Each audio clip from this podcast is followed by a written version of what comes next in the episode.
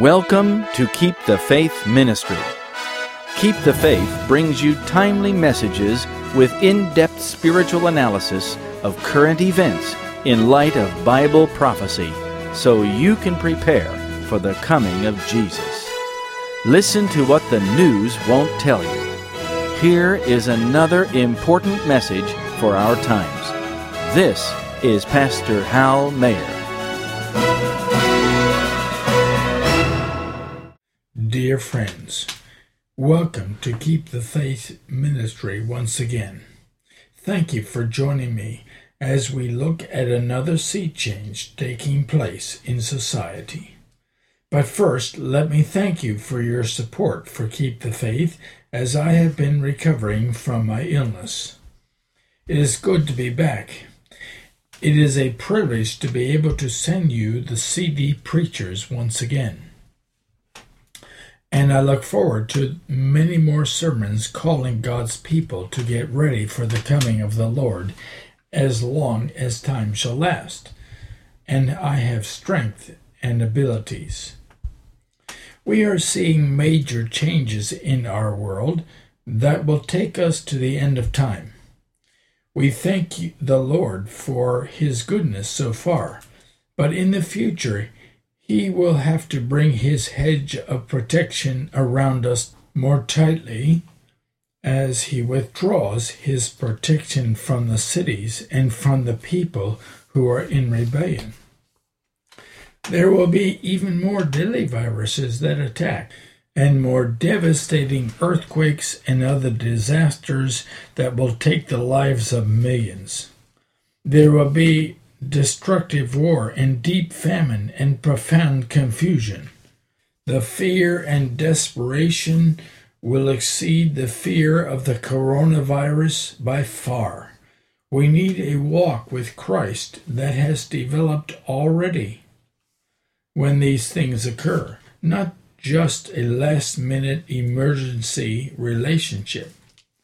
So I hope you are getting armored up by putting on the whole armor of God, that ye may be able to stand in the evil day, and having done all, to stand.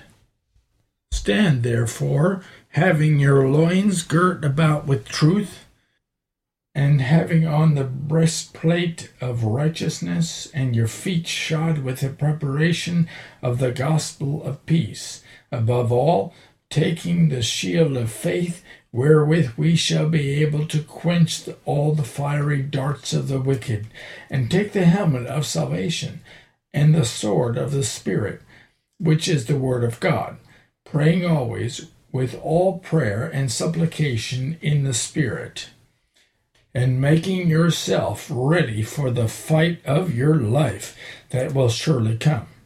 What is that fight?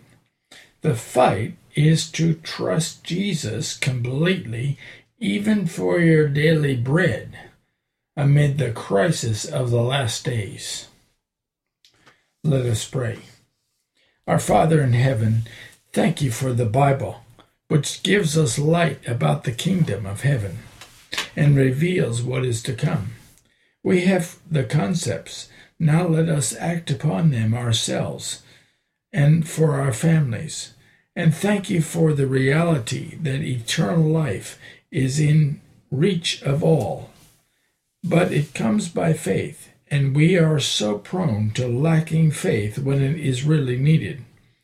With the time of trouble that is almost here, even at the door, it is necessary that our faith needs to have an unbreakable hold on you. Please give us that faith and please be with us today as we study. In Jesus' name, Amen. We have analyzed the coronavirus for two months. We now turn our attention to a formidable movement that is just under the surface and which we must watch as it builds and grows. But let me caution you if you are not in harmony with heaven, that is your first work. Find a way, no matter what you have to do, to bring your life into line with God's plan. Don't be distracted by things that are not the central t- truth for this time. The three angels' messages.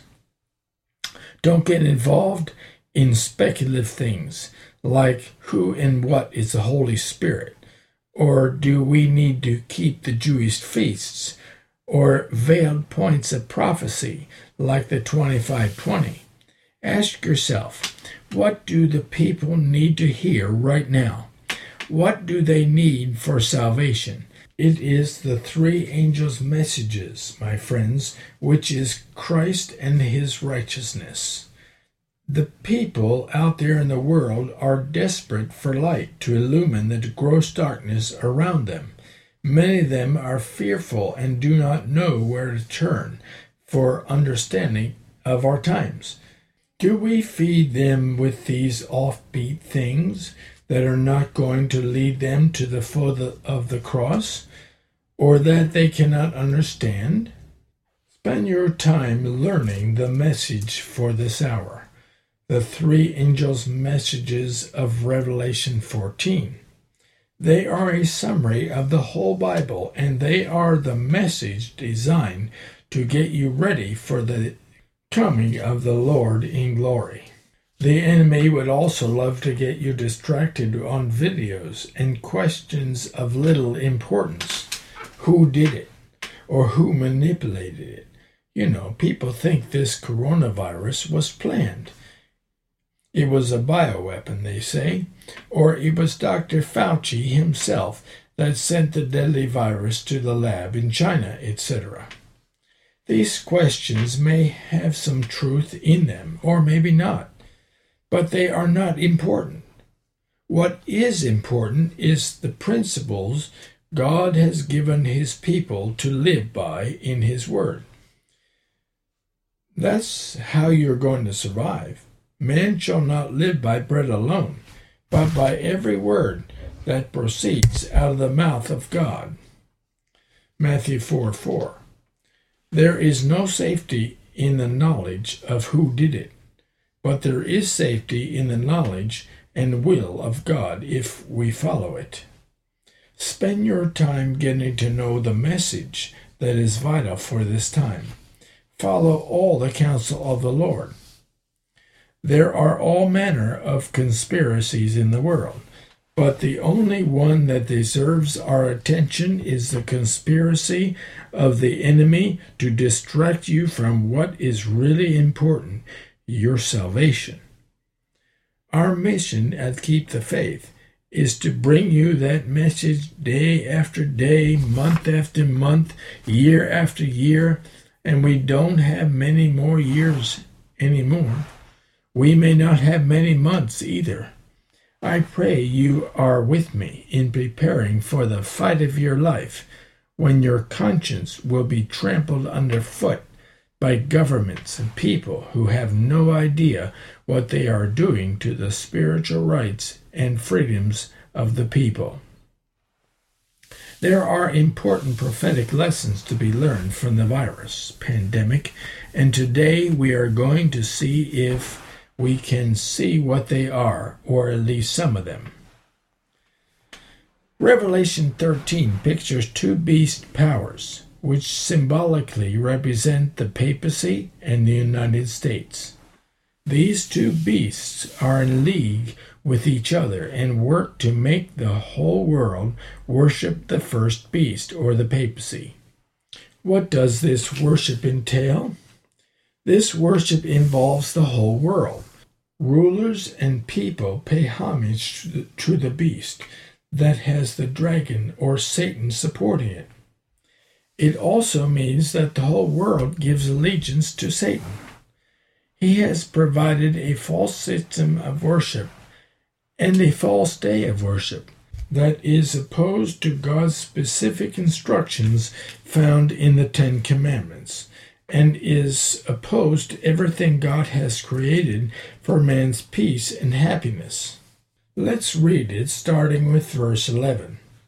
And I beheld another beast coming up out of the earth, and he had two horns like a lamb and he spake as a dragon. And he exercises all the power of the first beast before him, and causeth the earth and them that which dwell therein to worship the first beast, whose deadly wound was healed. all the power of the first beast is referring to persecuting power. America, therefore, is to become a persecuting power, or maybe even more so than the papacy. And he doeth great wonders, so that he maketh fire come down from heaven on the earth in the sight of men, and deceiveth them that dwell on the earth by the means of those miracles which he had power to do in the sight of the beast, saying to them that dwell on the earth that they should make an image to the beast which had the wound by the sword and did live. So the United States is going to deceive the whole world into thinking that God is on her side by being able to do signs and wonders. She will point to the papacy as having the true worship and will require all people to worship on her day, Sunday, by law, known as the National Sunday Law or the Universal Sunday Law and he had power to give life to the image of the beast, that the image of the beast should both speak and cause that as many as would not worship the image of the beast should be killed. And he causes all, both small and great, rich and poor, free and bond, to receive a mark in their right hand or in their forehead and that no man might buy or sell, save he that had the mark, or the name of the beast, or the number of his name. These terrifying times are just before us. Sunday laws are where this is headed. This enforced worship is in conflict with God's Word, and the miracles are just to enforce the deception that God is behind the movement. Listen to this statement. It is from the book Education, page 179. The present is a time of overwhelming interest to all living rulers and statesmen, men who occupy positions of trust and authority, thinking men and women in of all classes have their attention fixed upon the events taking place about us. They are watching the strained, restless relations that exist among the nations. They observe the intensity that is taking possession of every earthly element, and they recognize that something great and decisive is about to take place, that the world is on the verge of a stupendous crisis. This is bigger and more overwhelming than you think. When you have a nation or a society that is fear driven and their lives are threatened, people will do things that they wouldn't ordinarily do to be safe. And those things are inevitably a threat to God's people. Most people don't even see it coming. If God's people sleep much longer, they will be hit by the overwhelming surprise which will surely come. Leaders will feel they have a license to forcefully take away liberties from those who are in their jurisdictions because it is an emergency. They take away even religious liberty all in order to make the people feel safe. There are plenty of emergencies these days, and more serious ones just around the corner. But where is real safety? It is under the amazing protection of the Almighty found in Psalm 91. But people don't want that invisible protection. They want the protection they can see and feel. They want the protection that political leaders give them, which isn't really protection at all. They want protection that the military gives them. They want protection that the healthcare system gives them. They want economic protection the welfare system gives them. But they aren't seeking the protection of God, which is the really true protection. Strange things are happening in this world. What was once protected is no longer protected. Religious liberty is just as expendable as uh, other liberties due to the need to keep people safe. Here's an example people in New Jersey have been getting arrested just for practicing their faith.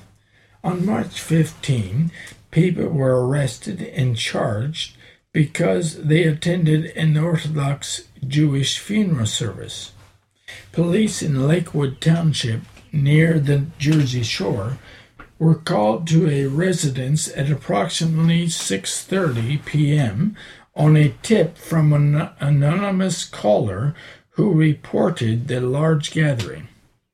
Officers found 60 to 70 people gathered for a funeral, in violation of Governor Phil Murphy's stay at home order banning social gatherings. Here is what Governor Phil Murphy said about the U.S. Constitution's Bill of Rights in an interview on Fox News with Tucker Carlson. During the interview, Tucker Carlson got straight to the point. He wanted to know why people were being arrested for simply practicing their faith. After all, the right to worship is and peacefully assemble is a right protected and guaranteed by the U.S. Constitution. Carlson posed one simple question, one that Governor Murphy repeatedly avoided throughout the rest of his interview. By what authority did you nullify the Bill of Rights in issuing this order? How do you have the power to do that? Governor Murphy's reply was very telling. That's above my pay grade, Tucker. I wasn't thinking about the Bill of Rights when we did this. That is a chilling response. The governor issued a statewide order that clearly violates the Constitution, and he doesn't even give it a second thought? Nowhere in the Constitution are governors granted authority to disregard the Bill of Rights, not even the president. But they do it all the time when there is a so called emergency. Tucker asked this question at least three times. Each time, the New Jersey governor gave reasons as to why he issued the mandate, not by whose authority he ordered it. Governor Murphy cited scientific reasons and said he had the support of different religious leaders throughout the state, but he never did give a clear, direct answer to Carlson's questions. There is a lot to think about in this. Didn't the religious leaders urge him to think about the First Amendment? Which religious leaders supported him? Will religious leaders forget the First Amendment too when in an emergency that involves a Sunday law? So here's lesson number one. When a national emergency manifests itself, rulers don't think about the constitutional rights of the people. Rights are the first casualties. We need to remember and think twice before we assume that leaders are immune from this and will protect our rights. They won't. While I'm not suggesting that citizens should defy government orders so long as they don't violate their conscience, leaders of government should think about the rights guaranteed in the U.S. Constitution and at least take steps to lessen the impact of the burden restrictions impose on the religious liberties of the people. My point is liberties, particularly religious liberty, is disregarded in a flash when there is an emergency. Governor Murphy, who is Catholic, wasn't thinking of the rights of the people as he issued his executive order. To me, this also tells us plainly and obviously how government officials are going to think when there is an emergency that seems to require Sunday laws. and they will issue decrees or executive orders to enforce their wishes. Listen to this from Last Day Events, page 132. To secure popularity and patronage, legislators will yield to the demand for a Sunday law. By the decree enforcing the institution of the papacy in violation to the law of God, our nation will disconnect herself fully from righteousness. In a really strange turn of events, on March 30, to slow the spread of coronavirus, the Quebec Premier Francois Legault announced that all shops, including grocery stores, will be closed on Sundays, except gas stations, convenience stores, pharmacies, and takeout from restaurants so that workers can get some rest. He also called for unity to win the battle against the virus. While you may think this is natural, that is what the Roman Catholic Church wants you to think. The leaders wouldn't close on Saturday, God's rest day, to get some rest, would they? No. Sunday is the go to day for anything that involves a day of rest. Do you see where the trend is moving? In fact, it is already there. Notice the Premier calls for unity in regard to a Sunday blue law in order to defeat this unseen enemy. Here is lesson number two. Sunday is already on the minds of some leaders, maybe many. Calls for unity around a decree that involves a day of rest will make the day seem more important and significant when the whole population has rallied around the decree. Will there be calls for unity around a Sunday worship law at the end of time to defeat a perceived enemy?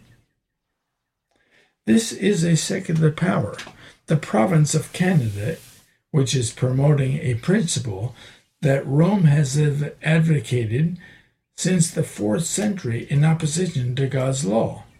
From the Great Controversy, page 574 we read royal edicts, general councils, and church ordinances sustained by secular power were the steps by which the pagan festivals attained its position of honor in the Christian world. The first public measure enforcing Sunday observance was a law enacted by Constantine, AD 321. This edict requires townspeople to rest on the venerable day of the sun, but permitted countrymen to continue their agricultural pursuits. Through virtually a heathen statute, it was enforced by the emperor after his nominal acceptance of Christianity. The royal mandate not proving a sufficient substitute for divine authority, Eusebius, a bishop who sought the favor of princes, and who was a special friend and flatterer of Constantine, advanced the claim that Christ had transferred the Sabbath to Sunday. Not a single testimony of the Scriptures was produced in proof of the new doctrine. Eusebius himself unwittingly acknowledges its falsity and points to the real authors of the change. All things, says he, whatever that it was duty to do on the Sabbath, these we have transferred to the Lord's day. But the Sunday argument, groundless as it was, served to embolden men in trampling upon the Sabbath of the Lord. All who desired to be honored by the world accepted the popular festival. Here's lesson number three laws or decrees that involve something that is unfamiliar to the people or unconstitutional are slowly implemented and gradually enforced. They don't happen all at once. This gives the people time to get used to it and not to feel the full impact all at once. The people wouldn't accept these laws except by gradual implementation. But the principle is that they never go back to where they were. Like the measures implemented after 9 11, the world had changed and would never be the same again. We still have indefinite detention, torture in secret prisons, surveillance, censorship, and other tools of medieval oppression in modern society ready to use against those who run afoul of big state plans or agendas. Most people have forgotten them. Here is a statement that explains what is really happening behind the scenes. God has pulled back the curtain and has shown his people what to expect. He gives advance warnings so his people can get prepared. It's from Testimonies for the Church, Volume 5, page 452. God has revealed what is to take place in the last days. May be prepared to stand against the tempest of opposition and wrath. Those who have been warned of the events before them are not to sit in calm expectation of the coming storm, comforting themselves that the Lord will shelter his faithful ones in the day of trouble. We are to be as men waiting for their Lord, not in idle expectancy, but in earnest work, with unwavering faith. It is no time now to allow our minds to be engrossed with things of minor importance. While men are sleeping, Satan is actively arranging matters so that the Lord's people may not have mercy or justice. The Sunday movement is now making its way in darkness. The leaders are concealing the true issue, and many who unite in the movement do not themselves see whither the undercurrent is tending. Its professions are mild and apparently Christian, but when it shall speak, it will reveal the spirit of the dragon. It is our duty to do all in our power to avert the threatened danger. We should endeavor to disarm prejudice by placing ourselves in a proper light before the people. We should bring before them the real question at issue, thus interposing the most effectual protest against measures to restrict liberty of conscience. We should search the Scriptures and be able to give the reason for our faith. Says the prophet, The wicked shall do wickedly, and none of the wicked shall understand, but the wise shall understand. That's Daniel chapter 12, verse 10. Are you wise? Do you understand these things? Prophecy is like a beacon of light to guide you through the darkness. But if you don't notice the beacon because you are preoccupied with worldliness or with the cares of this life, you will make a shipwreck of your soul. Here is lesson number four. Look at what was done during previous crises, even recent ones, to see what to expect in the future. Here is a statement that makes this point. Is found in the Testimonies for the Church, Volume 8, page 49. The Lord is removing his restrictions on Satan's power from the earth, and soon there will be death and destruction, increasing crime, and cruel evil working against the rich who have exalted themselves against the poor. Those who are without God's protection will find no safety in any place or position. Human agents are being trained and are using their inventive power to put in operation the most powerful machinery to wound and to kill. That is ominous, my friends. Now is the time to come under God's protection.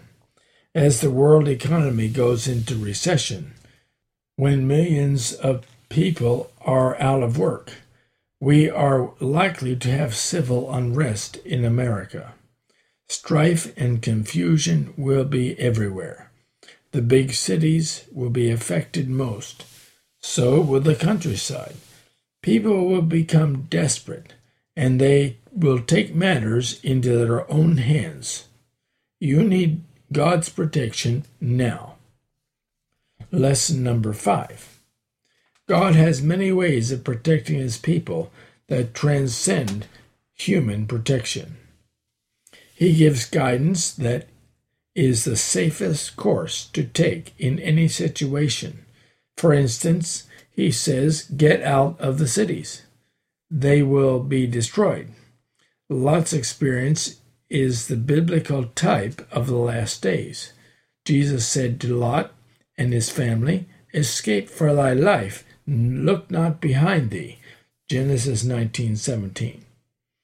If anyone says to you, Get out of the city, that's the voice of Jesus speaking through that person. If you obey his counsel, this is not legalism. You are actually coming under his protection. All of God's counsel is that way, whether it is his counsel on health, his counsel on finances, his counsel on marriage, or even his counsel regarding the Ten Commandments. Whatever it is, his counsel is always calculated to provide the safest course to take. Have you taken God as your counselor? If you act on his counsel in every particular, and you are in a living relationship with Jesus, you will have nothing to fear.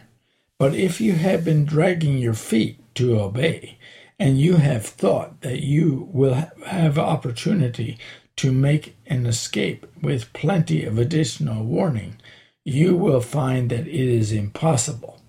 Think about Lot and the destruction of Sodom. Did he have much advance warning? He only had one night.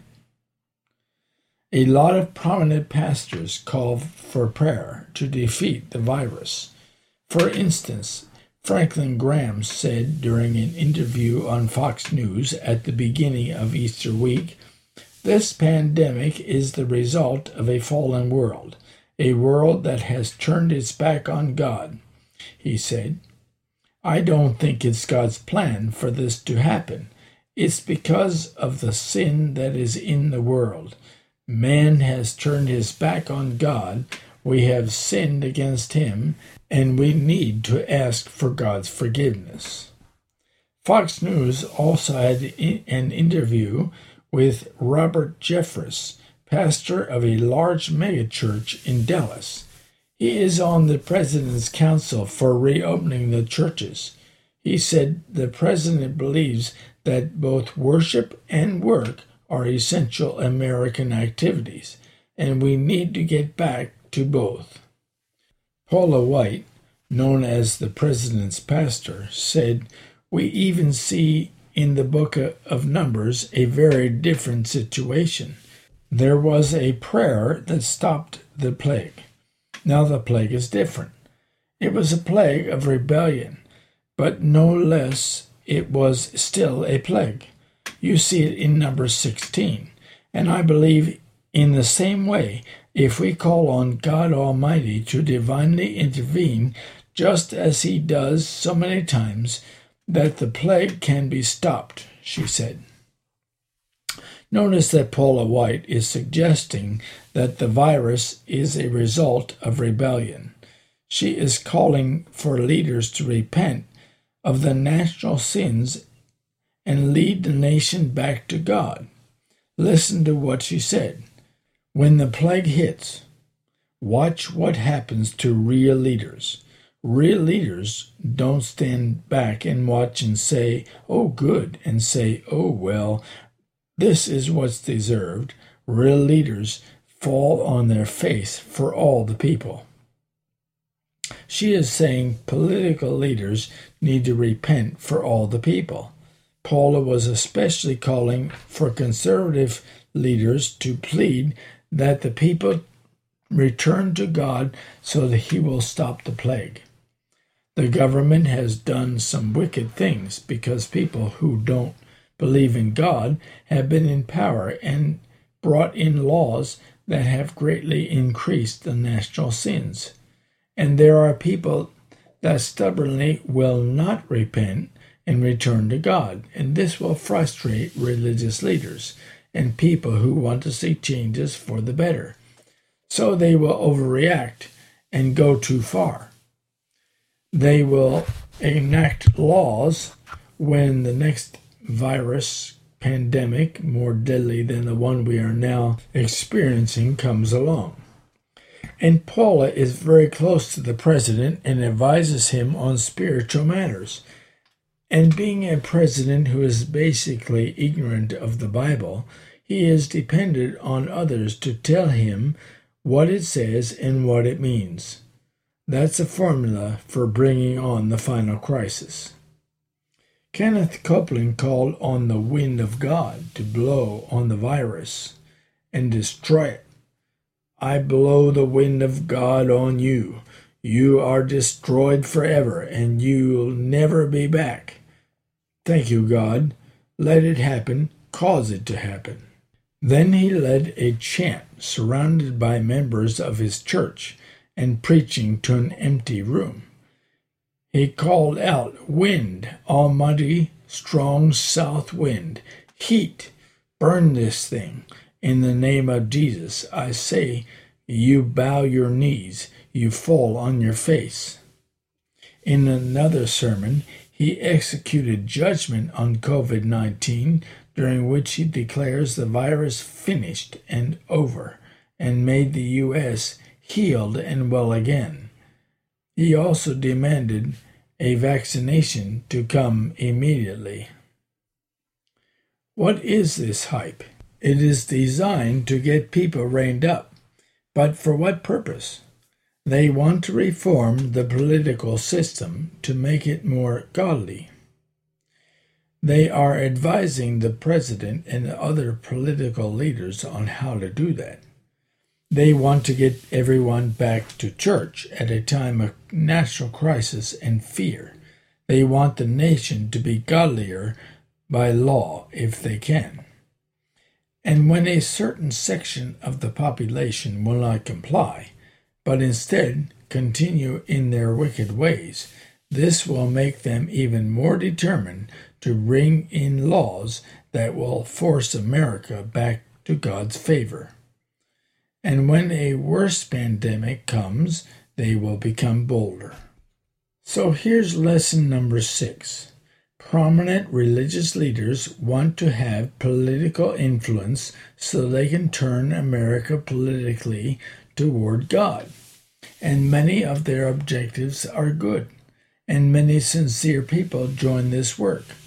But when they have gained political influence and power, as they have with Donald Trump in office, they will, when they are pressed by an existential emergency, to go further than they should and enact laws and executive orders that will go too far and require disobedience of God's law. Let me read again the statement from Testimonies for the Church, Volume 5, page 452. The Sunday movement is now making its way in darkness. The leaders are concealing the true issue, and many who unite in the movement do not themselves see whither the undercurrent is tending. Its professions are mild and apparently Christian, but when it shall speak, it shall reveal the spirit of the dragon, which is the spirit of force. Donald Trump wants to cooperate with them. Mr. Trump said in an interview about the possibility of reopening the country by Easter on Fox News, March 24, 2020, wouldn't it be great to have all the churches full? You have packed churches all over the country. Well, that didn't happen. But nevertheless, Mr. Trump participated in a call to prayer from the Oval Office on Good Friday alongside Bishop Harry Jackson, a Pentecostal preacher from Maryland, and Mr. Pence joined a televised blessing while stressing the importance of prayer and reflection on Easter weekend. We want to both encourage them to keep the faith and to encourage them to maintain social distancing, said a senior White House official. Donald Trump also called for a day of prayer for Sunday, March 15. In his proclamation, he made the following remarks As your president, I ask you to pray for the health and well being of your fellow Americans and to remember that no problem is too big for God to handle. We should all take to heart the holy words found in 1 Peter 5 7 casting all your care upon him, for he careth for you. Let us pray that all those affected by the virus will feel the presence of the Lord's protection and love during this time. With God's help, we will overcome this threat. As we unite in prayer, we are reminded that there is no burden too heavy for God to lift or for this country to bear without his help. Luke 137 promises that for God nothing shall be impossible, and those words are just as true today as they have ever been. As one nation under God, we are greater than the hardships we face, and through prayer and acts of compassion and love, we will rise to this challenge and emerge stronger and more united than ever before. May God bless each of you, and may God bless the United States of America.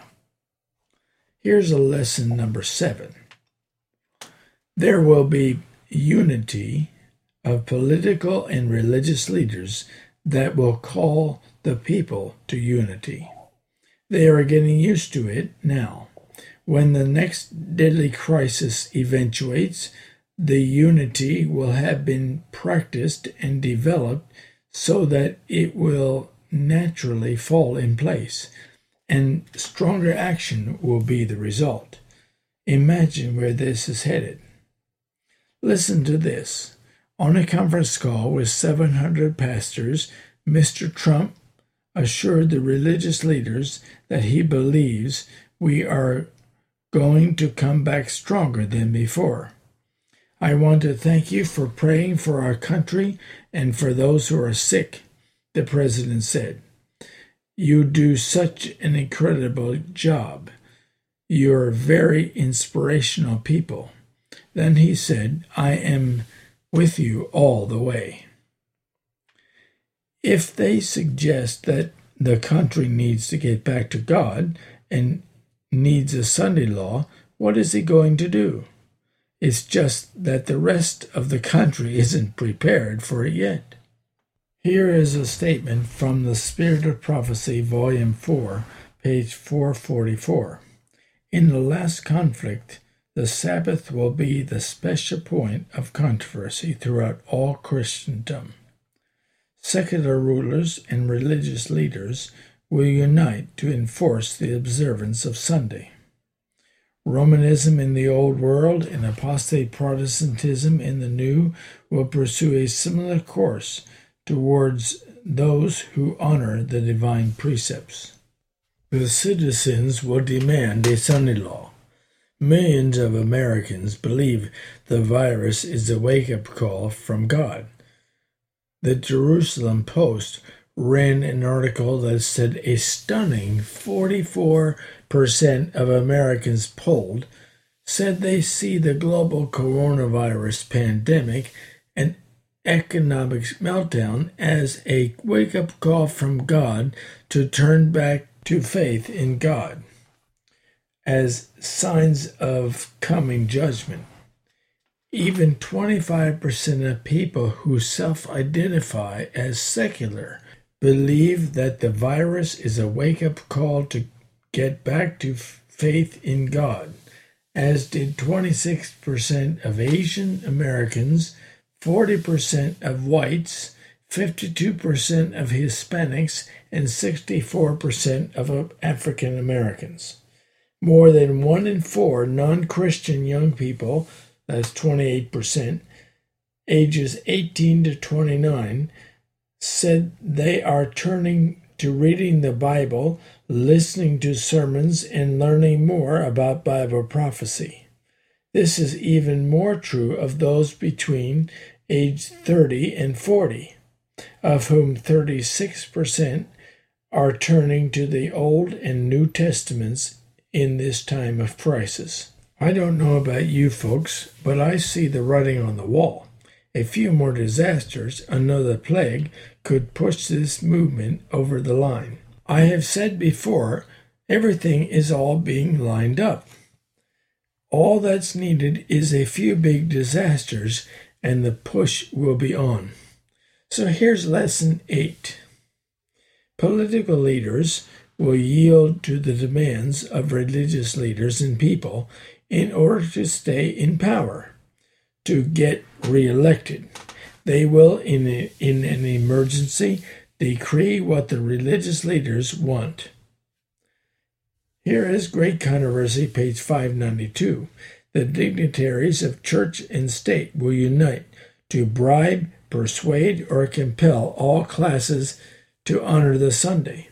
The lack of divine authority will be supplied by oppressive enactments.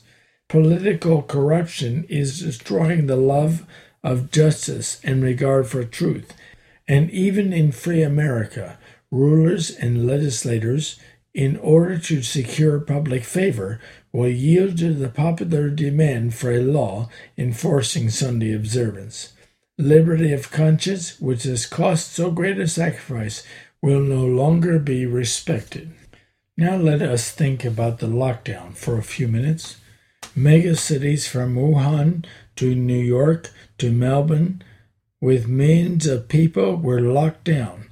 Some cities were quarantined and no one could go in or out. Social distancing and stay at home orders were issued so the people can be controlled and the virus could be slowed or stopped.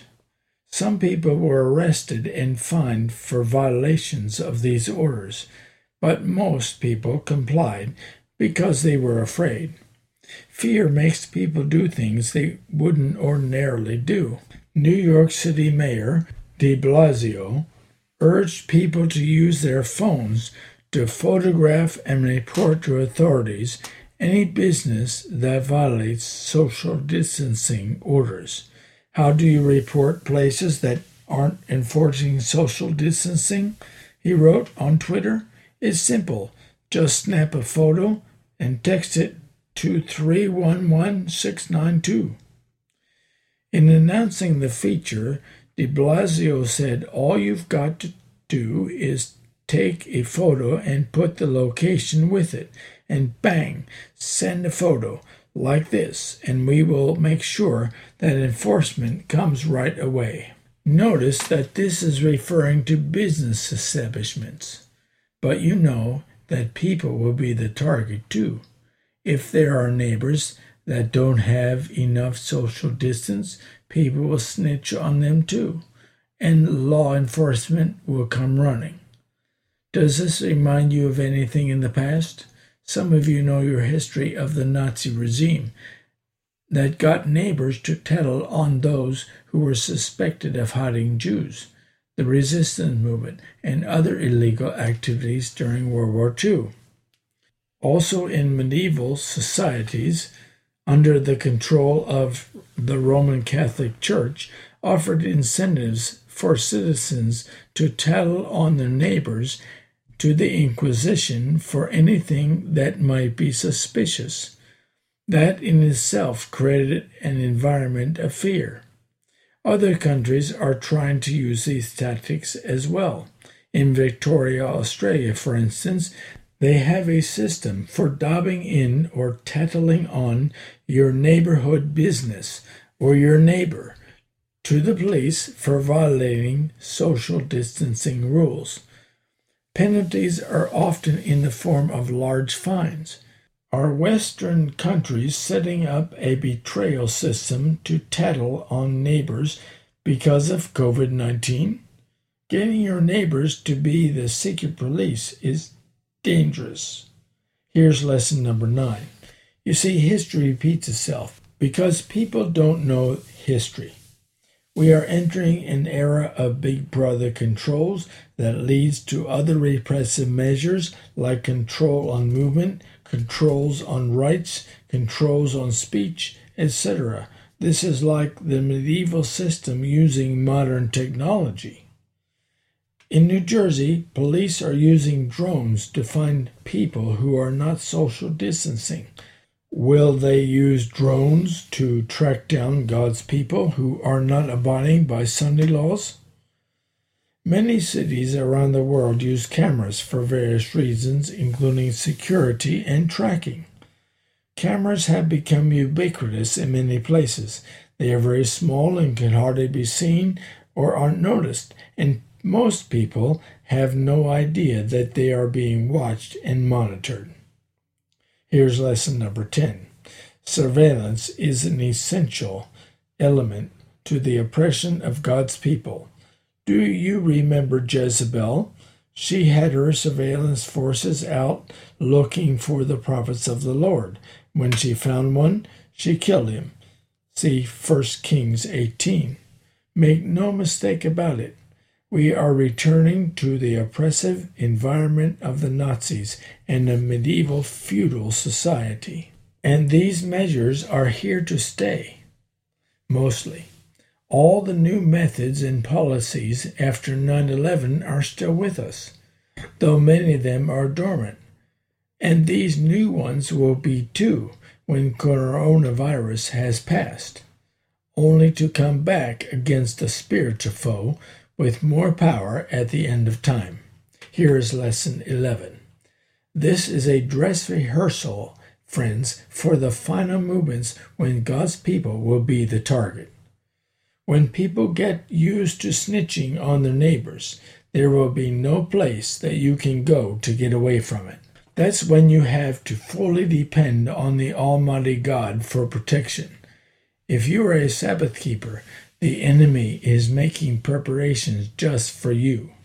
Remember that while men are sleeping, Satan is actively arranging matters so that the Lord's people may not have mercy or justice. The stage is being set. I used to say that there needs to be more elements in place for the final movements to take place like a major event, a global disaster, to give an excuse for religious leaders and political leaders to unite and to call people back to the church. Now everything is in place. All the elements are present. They just need to be more deeply ingrained in the psyche of the people. I say now the final movements are very near, but for a few mega disasters. Lesson 12 Protection from God comes from obedience. Friends, you can rely on the great Jehovah in every time of need. He is there for you if you will ask. If you live by every word that proceeds out of the mouth of God, eating a plant based diet, and following all the laws of health, living in the country, tilling the soil, you may not get rich, but you are out of the city. And that is of great value. The cities are death traps, and God is withdrawing his protection from them. Lesson 13 Get out of the cities, escape for your lives. The cities will be destroyed. It is not safe to stay in them. Listen to this statement found in Evangelism, page 27. I am bidden to declare the message that cities full of transgression and sinful in the extreme will be destroyed by earthquakes, by fire, by flood. All the world will be warned that there is a God who will display his authority as God. His unseen agencies will cause destruction, devastation, and death. All the accumulated riches will be as nothingness. When the general population living in fear of something invisible, something deadly, and yet it is obvious that some people are under the protection of the Almighty, they are going to come to them and sit at their feet and learn about the Sabbath of the Lord, the health principles, the three angels' messages. You want to see that happen, don't you? The current pandemic is but a harbinger of worse things to come. Expect an escalation of disasters, both natural and man made. Expect the large cities of this world to be the epicenters of disease and disaster. Friends, there's more to come. The end is almost here. Please follow God's counsel. Don't lose your body and soul in the coming destruction. Let us pray. Father in heaven, give us the courage to live in such a way as to please you and not ourselves. Give us your Holy Spirit to give us strength to make the decisions we need to make. I pray for those that are without a shelter from the storm. Please appeal to them again. Give them enough time to get ready. We want to see Jesus come, but we see so many out there in the world that aren't ready. They are not mindful of fulfilling prophecy, yet prophetic things are happening every day that tell us that prophecy is being fulfilled right before our eyes. Help us to prepare and give the final warning. In Jesus' name, amen.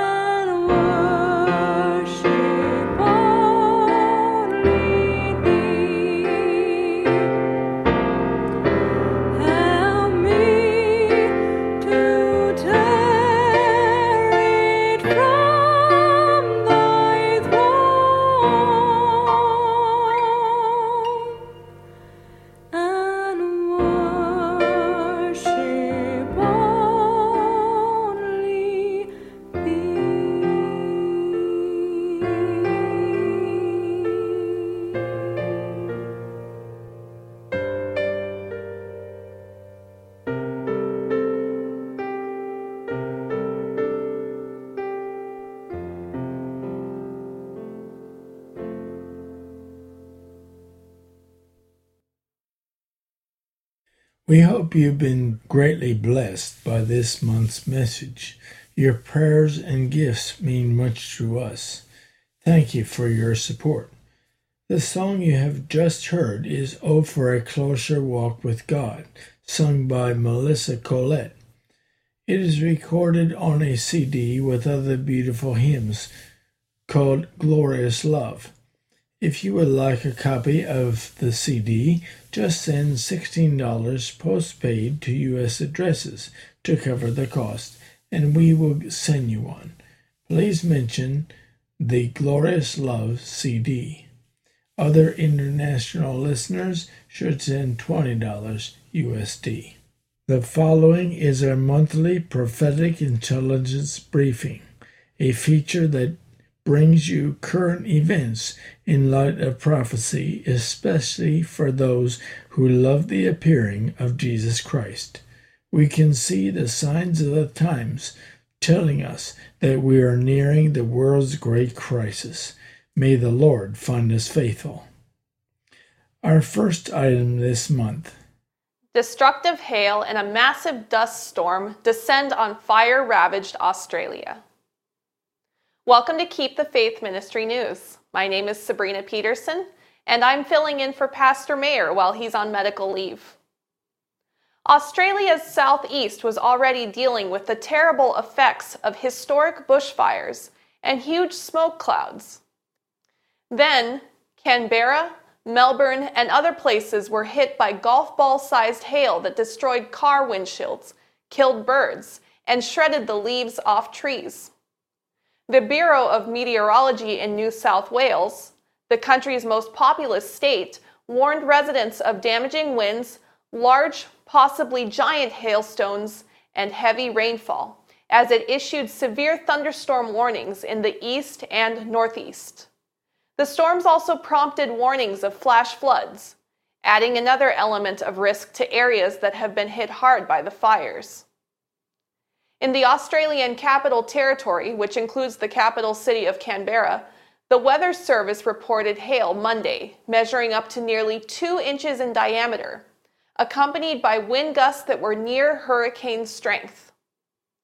The storm was intense and fast moving, the territory's emergency services agency reported receiving a record 1,900 calls for help, more than three times the average for a storm. All of those calls came in after midday, the agency said.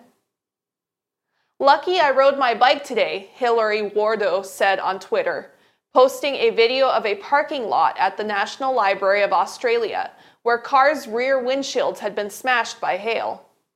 It was like Armageddon, basically, Wardo tells the ABC. Unbelievable. There were people running into the library, but I'm really hoping that there's no one caught out in it.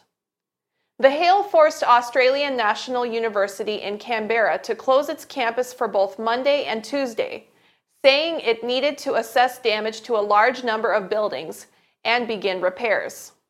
The dangerous storms came at the end of a weekend that brought a huge dust storm to western portions of New South Wales. Another jarring twist in Australia's summer of extreme weather. Day turns into night, Australia's Bureau of Meteorology said via Twitter, as it posted video of the leading edge of a massive dust storm that was poised to engulf the town of Narromine, some 250 miles northwest of Sydney. The huge storm quickly plunged the area into darkness. Residents of Narromine and nearby communities had been looking forward to getting some much needed rain. But as the ABC reports, those parched areas got only a sliver of rain, compared with the torrents that later hit the southeast portion of New South Wales. Recent rains have provided some relief from Australia's drought, and they've helped firefighters gain new leverage in controlling dynamic wildfires. The bushfires have destroyed more than 2,600 homes since September, and 28 people have died, along with hundreds of millions of animals. As Australia takes stock of what it has lost in the epic fires, some forests and other important habitats might not be able to recover fully. The normal processes of recovery are going to be less effective, going to take longer, ecologist Roger Kitching of Griffith University in Queensland tells the Associated Press. He adds Instead of an ecosystem taking a decade, it may take a century or more to recover, all assuming we don't get another fire season of this magnitude soon. The restraining spirit of God is even now being withdrawn from the world. Hurricanes, storms, tempests, fire, and flood, disasters by sea and land follow each other in quick succession. Science seeks to explain all these. The signs thickening around us, telling of the near approach of the Son of God, are attributed to any other than the true cause.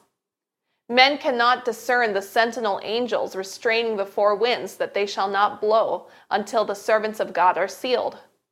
But when God shall bid his angels loose the winds, there will be such a scene of strife as no pen can picture. Counsels to the Church, page 343. Next, a third CRISPR edited baby born in China. On Monday, Chinese state run news agency Xinhua reported that He Jiankui, the researcher responsible for creating the world's first gene edited babies, had been sentenced to three years in prison on the charge of illegally practicing medicine. Given that China condemned He's research almost immediately after he announced the births of the twin babies, it's not particularly surprising to hear that the researcher is being punished for his controversial experiment. But included in Xinhua's latest report was a bit of news we thought we might never hear. A third gene edited baby has officially been born. Back in November 2018, when he first announced the existence of the gene edited twins, he also let slip that another woman was pregnant with an additional edited embryo. In January, Stanford bioethicist William Hurlbut told news agency Agence France Presse that he'd talked extensively to he about that third gene edited baby. He believed the woman was likely 12 to 14 weeks pregnant at the time, which would make her due to give birth around June or July 2019. July came and went without any news about the third gene edited baby, though. But now, China has quietly confirmed its birth, with Xinhua reporting that he was sentenced for his experiments in which three genetically edited babies were born. The report doesn't include any additional information on the baby. We don't know its sex, its health status, whether the birth involved any complications, or if the baby is even still alive. But we do know this baby was born, meaning that at some point last year, there were not two, but three genetically engineered humans walking, or more likely crawling, the earth. Bible prophecy is fulfilling in the increase of technological and scientific capabilities in our world. Unfortunately, as this article shows, man is using his intelligence to dabble with what God has created. But thou, O Daniel, shut up the words and seal the book, even to the time of the end. Many shall run to and fro, and knowledge shall be increased. Daniel 12:4. Next, why people are turning to astrology and tarot cards for their mental health. People who get what they truly want in life know how to walk away when something is good, but not good enough, tweeted Jessica Dore, a licensed social worker and tarot practitioner. The message accompanied an image of the Eight of Cups tarot card, which depicts a cloaked figure walking away from eight golden cups. The tweet racked up over 14,000 likes, and there are dozens of others just like it. I really needed this message today, one user replied. Thank you. Needed this, I'm scared, another wrote, but I know I need to reach for more. Spiritual practices like tarot and astrology have been around for ages, but are now becoming more prominent in wellness culture. Thanks to Twitter, trendy horoscope apps like CoStar, and a wealth of information online, it's easier than ever to research tarot, read your horoscope, and examine your birth chart. Often, when people are stressed out or experiencing something negative, they want to better understand the why behind it, said Sari Chait, a clinical psychologist and the owner of Behavioral Health and Wellness Center in Newport, Massachusetts adding that astrology and tarot readings can provide the framework for doing that. even if it is not empirically based. It's also no surprise that practices like tarot and astrology are increasingly coupled with mental health advice. Therapeutic guidance, sometimes from actual therapists, has a bigger platform thanks to social media, which has arguably made talking about and understanding mental health more possible for the general population. Plus, many people can't afford professional help or need a supplement to therapy, so they turn to the internet and social media for advice on dealing with daily stress, Dore said. Both astrology and tarot are archetypal and use similar language to describe past, present, and future situations and emotions, Dore said. But they are different practices.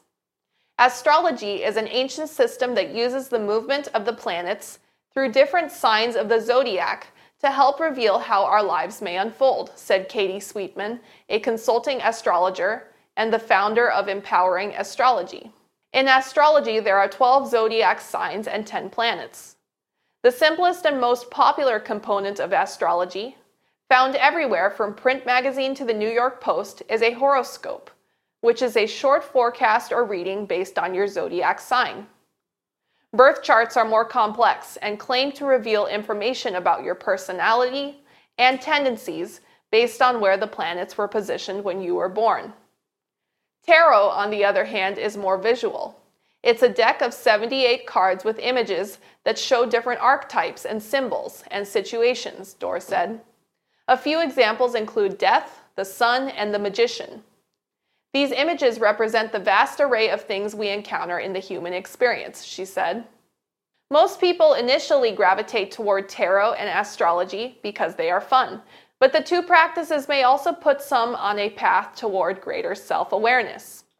While it's important to work with a skilled professional, such as a therapist, for deeper or more acute matters, astrology can be used as a personal development tool to help us understand our blocks and where we can self sabotage, Sweetman said. By learning about your personality traits and how you tend to interact with the world, you may learn to recognize not just your strengths, but also your negative thinking or behavioral patterns. Another benefit of reading something like a horoscope is that it can remind people that their negative feelings and experiences are temporary, Chait added.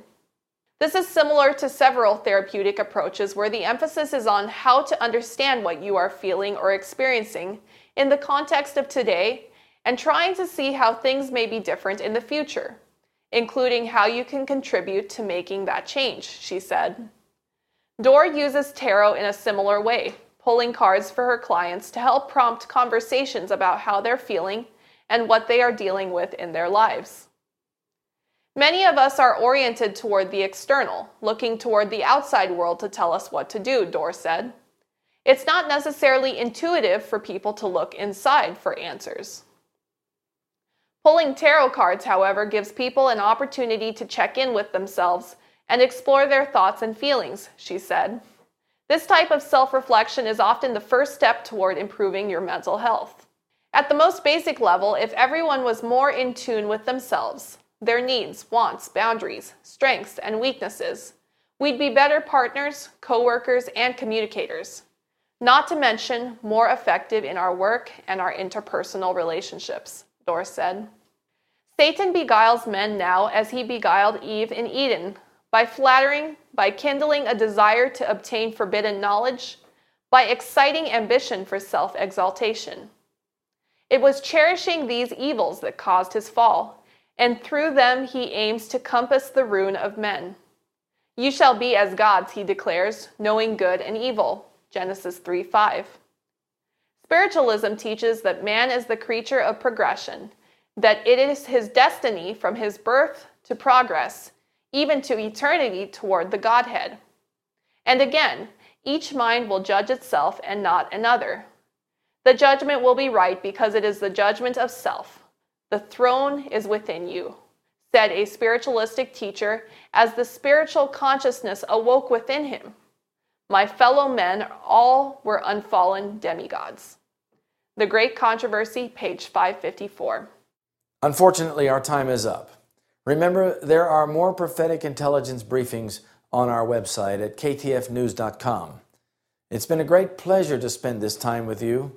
I hope you have been encouraged to live for Jesus, for we are near the end. Remember that God has a plan for your life and that right now you can make a new start with Jesus. Thank you for your prayers and support. And until next time, may God bless and keep you and your family in His loving and protecting care. Keep the faith.